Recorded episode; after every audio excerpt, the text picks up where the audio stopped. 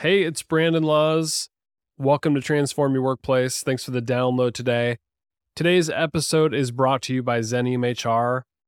For a few days, you can sign up for the annual What People Want from Work survey. This is an, an employee engagement survey we run every single year. I think we've been doing about seven or eight years now. And it's a free survey that you, as an organization, can sign up for. All we need is one representative to sign up we'll send you all the survey links, the details, email template to send your employees. You kick it out to your employees, they respond, we do the analysis, and you get a free report in the end. This is completely free and a great way to find out what your people want from work, why they stay, why they might leave, and all the other things that you should be asking your employees. We do it for you. So go sign up at xeniumhr.com. Link is in the show notes. All right, today's guest is Jennifer Watson. Jennifer is a seasoned HR professional. She spent most of her career working for a Fortune 100 retailer. So she's worked in a huge HR department, leadership role, all that, got into uh, a lot of complex issues, but had a, a lot of resources at the tip of her finger. So we talk a lot about what it's like to work for such a large organization like that. But she made a drastic shift. She went to a startup where she is an HR person of one, VP of HR for a startup. I'm sure she's going to be building out her team over the years as she gets more resources and help. Uh, so we talk about what that's like and what her vision is for a great HR function inside of a small business. So I hope you enjoy this wide-ranging discussion. I had a lot of fun with Jennifer. We we had a really good discussion. I think you're going to learn a lot from her expertise and experience. So enjoy. If you liked what you heard today, please go to Apple Podcasts, give us a five star rating. And if you would do a written review, that would be huge for having people find the show and, and take a chance on downloading our podcast. Again, thanks for the download today. Reach out to me on LinkedIn. I'm on Instagram as well if you want to connect with me there. Love hearing from listeners. Enjoy today's episode with Jennifer Watson.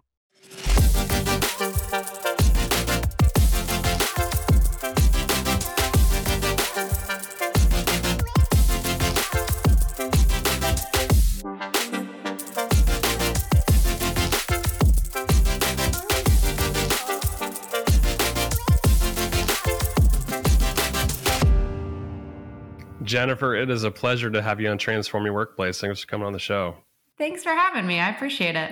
We're going to talk about your career. You've had a long career in HR, and how you got here is pretty interesting too. So, how did you land in HR all those years ago?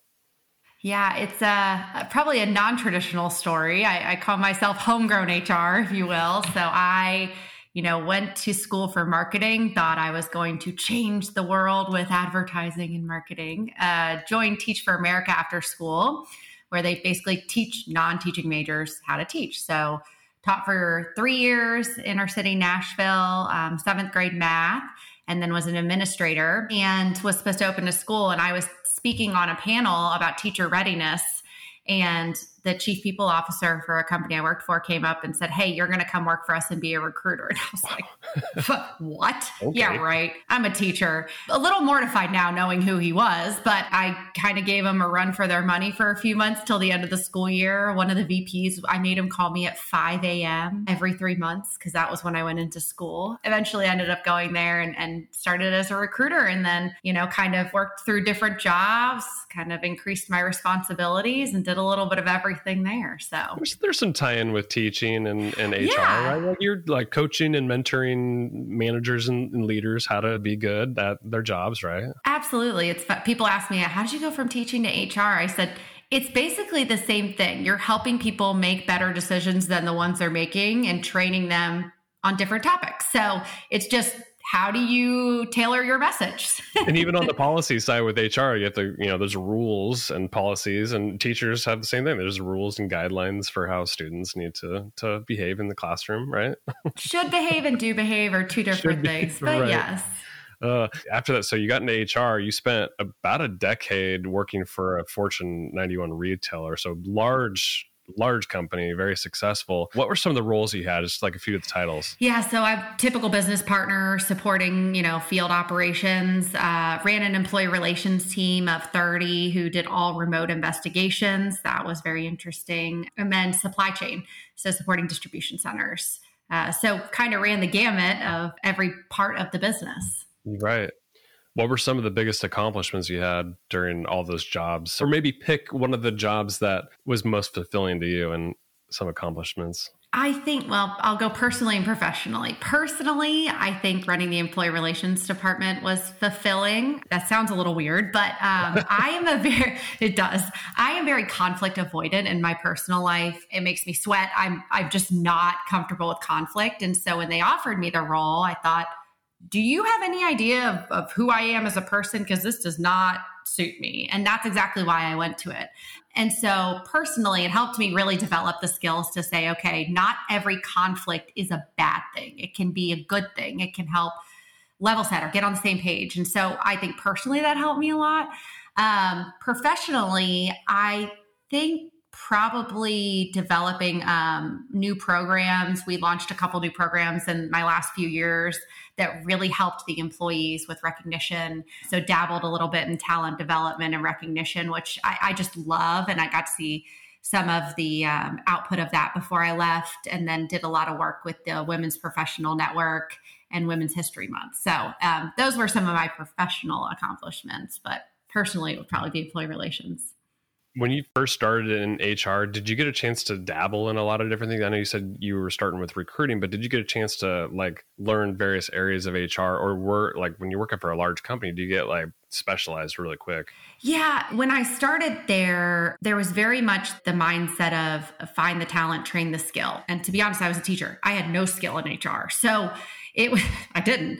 Um, and so the mentality was just, you know, I always said yes I, I did anything they asked or any opportunity I'd, I'd put my name out there for because I thought if I can just at least try it, I can figure it out.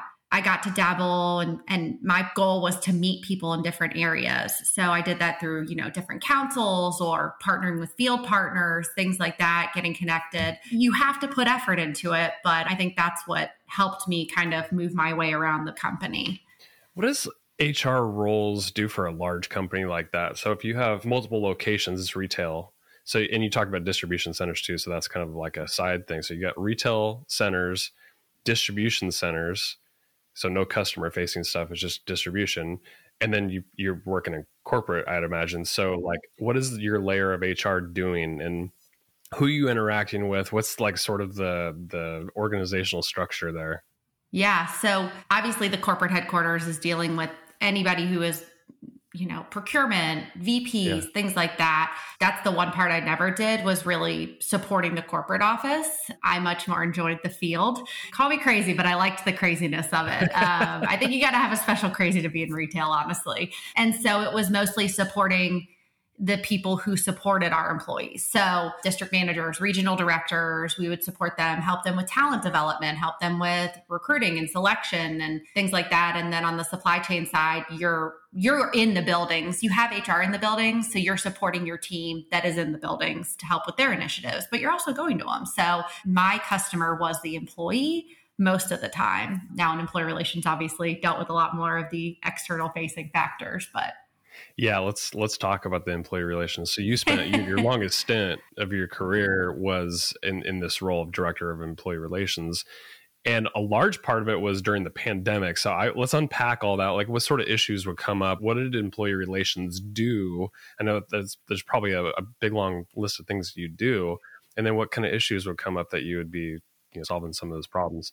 So I had a team of 30, and so their roles changed not too drastically. It just, everything became a little more volatile because tensions were high and you're dealing with customer interactions, right? So people are stressed. They still have to get the things that they need, but they're freaking out, understandably, because nobody knows what's going on.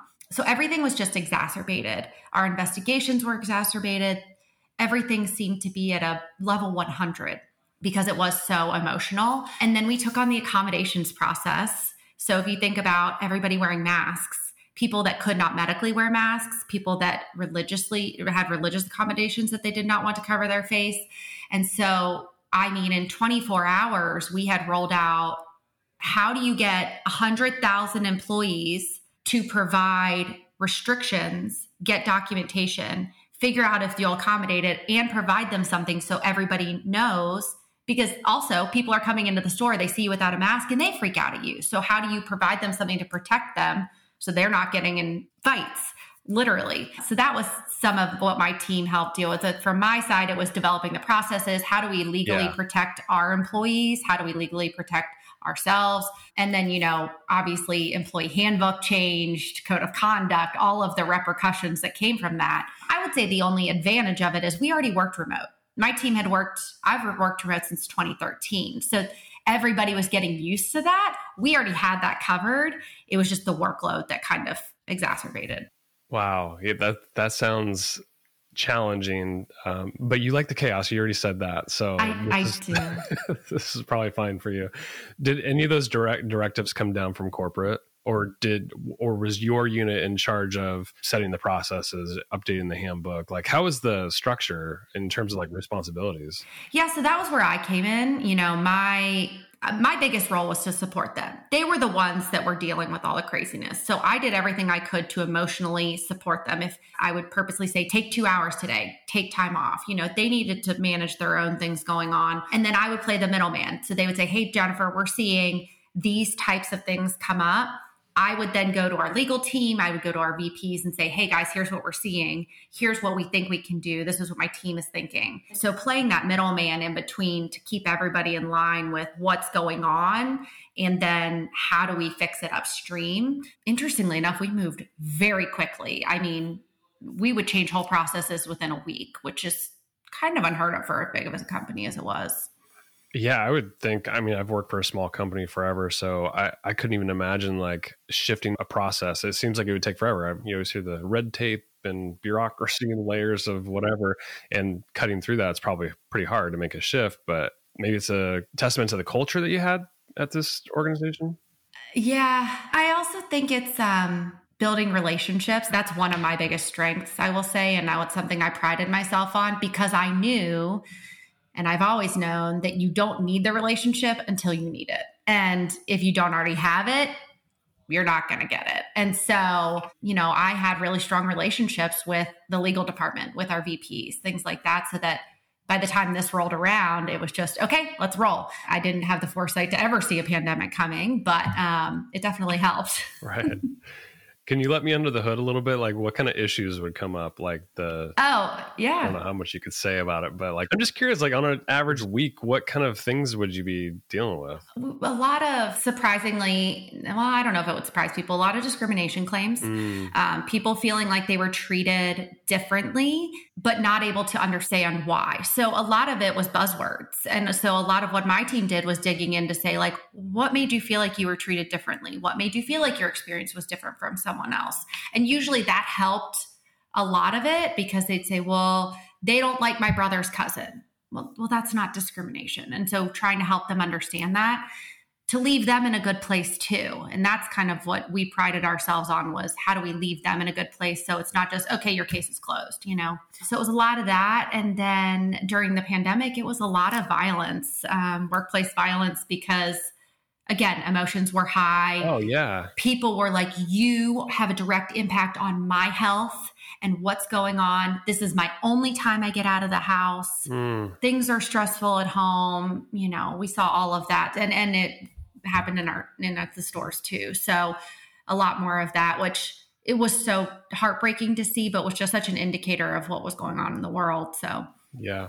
Did you get to work on a lot of proactive yeah. things too? I mean, like you said, those are the reactive nasty things that might come up but yeah what kind of things would you do from a proactive standpoint? So that was my biggest take um, when i came into the department. I said enough is enough of us just working cases and and being caseworkers. Like that that is part of the job yes but that is a skill you can teach quickly.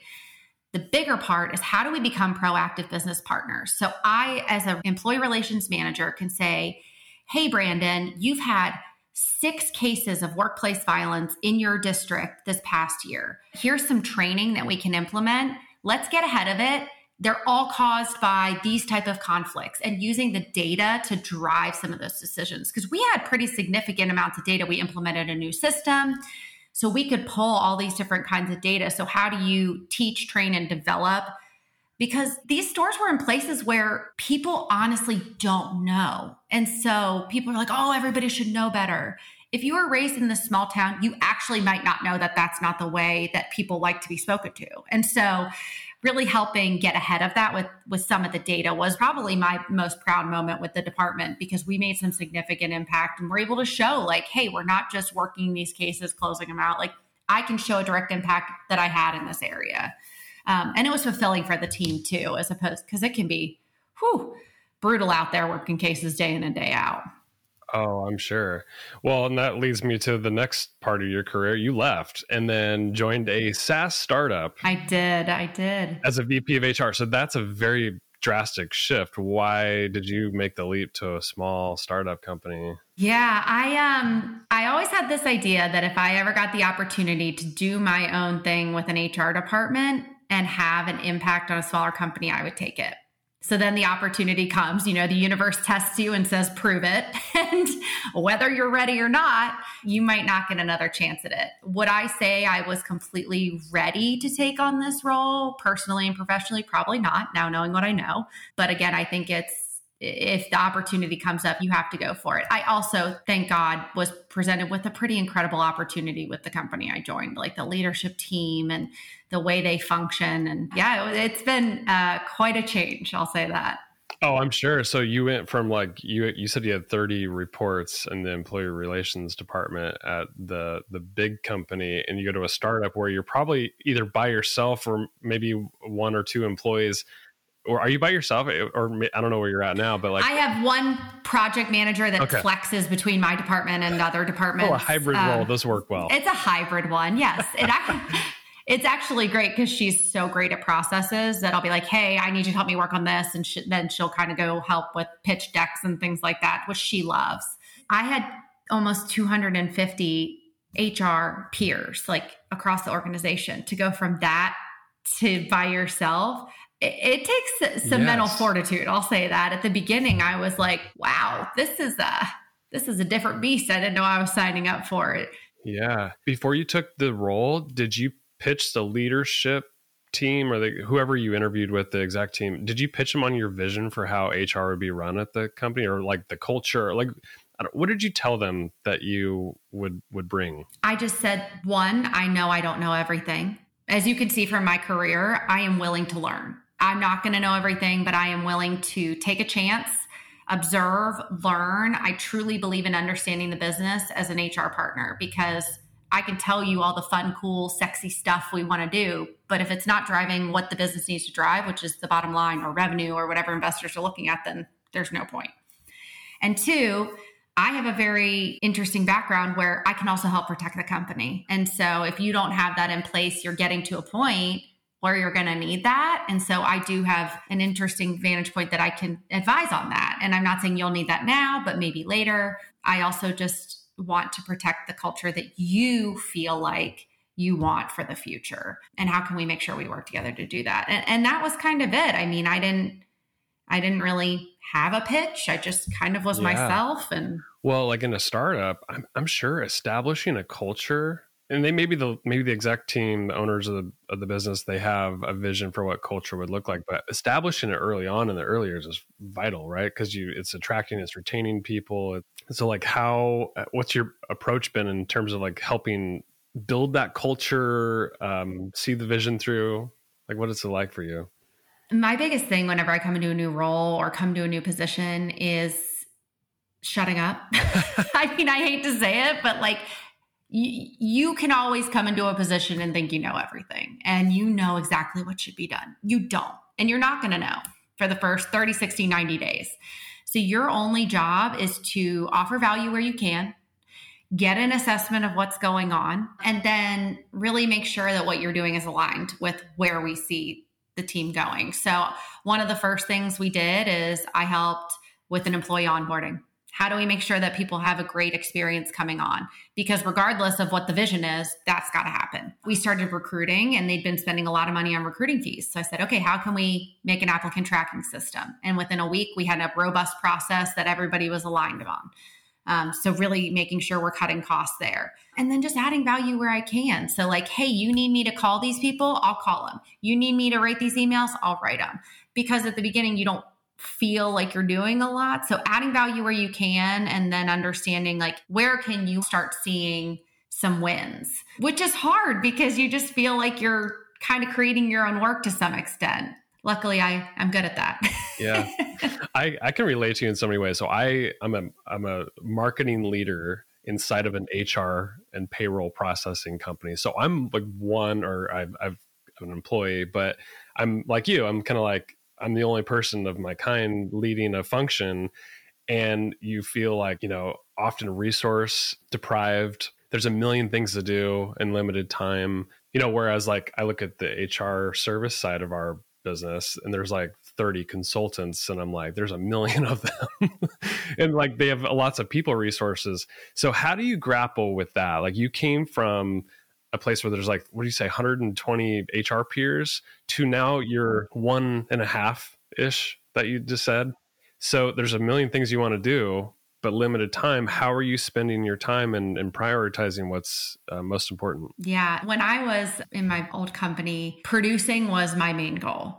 If i was producing then i was doing a good job and it's been so interesting taking a different lens now. My mom used to call me and she'd be like, What are you doing? And I'd be like, I'm walking and listening to a podcast. She's like, During a work day, I'm like, I am working. Like, I'm trying to see what other companies are doing. How, what are the trends? How do we stay ahead of things?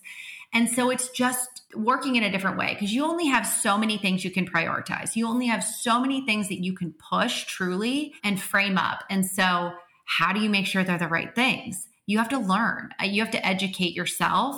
Um, and i'm not afraid to say that. Like i went in full honesty and i said i don't know comp. I don't know benefits. Don't know it. I'll learn it if you need me to or but i don't know it. it. Or outsource it but um exactly. But you know i'll phone a friend. Yeah. but i'm not afraid to say like i have no idea. Yes. it's just Uh, now your resources at a big company when you say i have no idea you call somebody. You never have to admit you have no idea because you call all your peers to figure it out. Exactly. So i think it's just different and i think it's having a humble approach. I think that's all you can do. Yeah i so agree.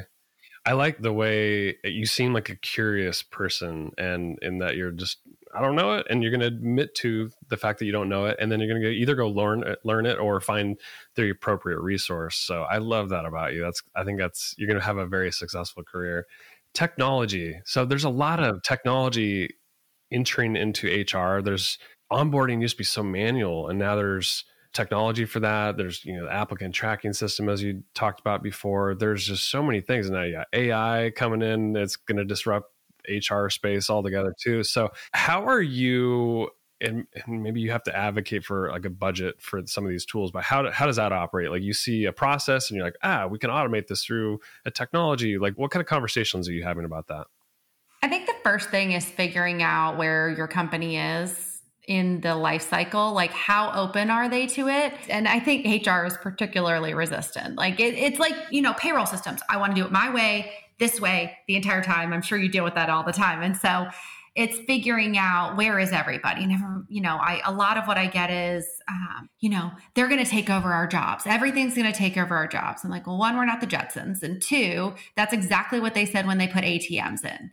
Bank teller said we are never going to have any jobs. And there's more banks than we've ever had in, in our history. So just acknowledging it accepting it i think that's one part of it. I think the second part is figuring out how can I use it and educate myself? So, perfect example is writing content for development programs. I'm not saying that I'm going to use ChatGPT and copy paste it in. But what I am saying is that I'm going to use it as lead at, at least for a framework. Yes. Because at, at five o'clock at night, when I have to write 10 emails, that is just not where my brain needs to be. And I'm shot. So why not use a tool to plug it in to automate the framework of the email, put my own spin on it, and send it? Like it just makes sense. We do it for everything else. Why wouldn't we use it in HR also? Policies, procedures, emails, like You can standardize so much. I just think it's it's a wonderful tool. It's not the end all be all. It's not going to solve all your problems, but it's a tool. It's a tool. Like that's what I always say about technology. Like you could either be scared of it and say it's going to take all of our jobs, or you can embrace it and say this actually, you know, cuts down on the administrative work that I would have to do, the the crap work that you know, if this tool can do 90% of it and then I can use my creative brain to do the last 10% and put my own spin or voice or tone, whatever to it, you could build on that. It frees you up to focus on the most important stuff. And at the end of the day, I think like the employee experience is like the most important thing and that's where some of these technologies do impact the employee experience. Like they're used to one click buying on amazon and turbotax for doing their tax they have demand like demands about an experience that they have as an employee and that, that's why hr really has to get involved in technology and embrace it right? Absolutely and i think you're so dead on why would our personal life experience not match our professional life? I can go on Amazon and buy anything I want and it'll be here by tomorrow. Why would I not have the similar instant gratification in my job? Why am I still emailing HR to get a copy of my pay stub to then be able to turn it in to verify my job? Like that's insanity. So I think anytime we can meet people where they are, or at least understand what they want, why not? Well, even think about, you know, how we consume content we have YouTube, there's Netflix. Like I go, we can watch anything we want. Like when I, versus when I was a kid, uh, you know, you have to wait for your favorite show to come on at like 6 p.m. or something, or you have to pop in a VHS or a DVD. Like those days are gone, and the the people entering the workforce have have demands for now. I want it now on demand, and that goes for development opportunities. It's like or an answer to a question like you should have a knowledge base in place where they can self-serve they or they can learn a new skill on demand. Like these are the things that i think we as hr professionals need to be thinking about. And kind of going off topic there but when you say what they want to learn about that's not just with their job. I think if you can figure out a way to say what do you want personally? What are your goals personally what are the company's goals and meet them somewhere in the middle, they're going to be bought in. So if their personal goals are some type of development into product and they don't know nothing about product and you have that and it's going to help the company drive some type of bottom line metric, why would you not provide that? Yes, it's a personal goal, but you can meet somewhere in the middle. I think people are intimidated by the amount of content that's out there and they think they have to have these ridiculous development programs. Keep it simple. Talk to people. Like just talk to them, figure out what they want. That's that's well said. I, I, think what employers and HR professionals often get wrong is that they're not they're not listening. They're not asking the questions of their people and finding out what they want out of their their work, their employer. Because oftentimes they're asking those questions when it's too late. It's like they've already left or an exit interview, and why not have those conversations like day one and then on a regular basis? And I think people aren't going to take no as an answer anymore. It's we have a world where if you get told no, you can find five other places to get it. And so why is HR the people that are the keepers of no? Mm-hmm. I say mm-hmm. like you can still get to yes or figure out a resource or a way to support them or whatever that is. It's so funny. I think people hate coming to HR because they feel like they're going to be the moral police or get told no or it's going to be some type of fight that's not my fight. Like, I don't care. I just want to help figure out what you want and let's get there, you know? Yeah, I love that. What, as we close this discussion out, what's a piece of advice you have for somebody who's, you know, in an HR profession, maybe making the leap like you did to a startup? What's something that you wish you would have known? You are going to have imposter syndrome. I think that's just part of it. I think remembering that you don't need to produce to make yourself feel valuable. You are valuable, and the time will come when you feel that. So just take the time, learn, ask all the questions, and run towards what scares you. That's what I tell everybody. I'm like, if you get that pit in your stomach, or you get that feeling of I want to say no, then that's exactly what you should be doing. And that's how I felt with this company when I went. I was like, I don't know if I can do that. And I said, you know what? If I'm feeling like that, then I need to do it. That's exactly what I need to do. So just always run towards towards what scares you.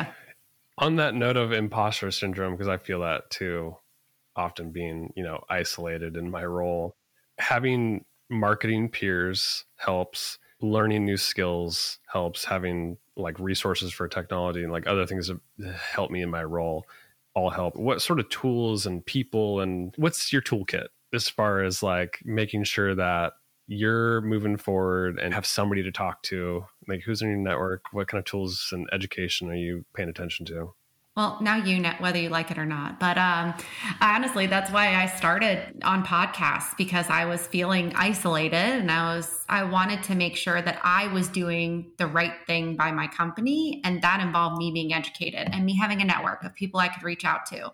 So I started emailing random HR podcasts. I was like, hey, here's my LinkedIn profile. I got nothing to sell. Don't know if you want to, you know, chat and and 25% hit, 75% miss, but it's been so wonderful. I've met so many great people. I have so many great resource conversations. And so I think that's a huge one for me because one, I love talking to people and hearing their stories and things like that. But two, it just helps me. And then I think the more that you can understand whatever your business is in, know that market. So we are a vertical SaaS company. You better believe I am learning as much as I can about SaaS startups, about fundraising, about venture capital.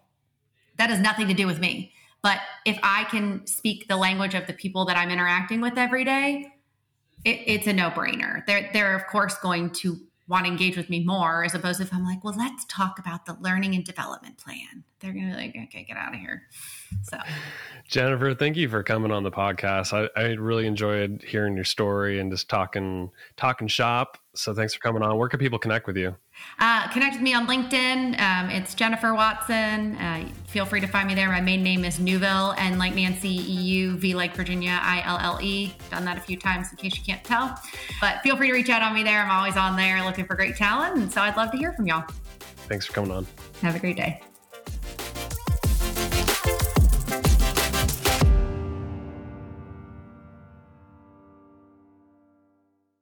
The views, thoughts, and opinions expressed are the guest's own and do not represent the views, thoughts, and opinions of Xenium HR or the host, Brandon Laws. The material and information presented on Transform Your Workplace is for general information and educational purposes only. Xenium HR or the host, Brandon Laws, does not necessarily endorse any guest, their business, or any organization they represent. Discretion is advised. Please work with a trusted advisor to find a custom approach that fits your organization's needs.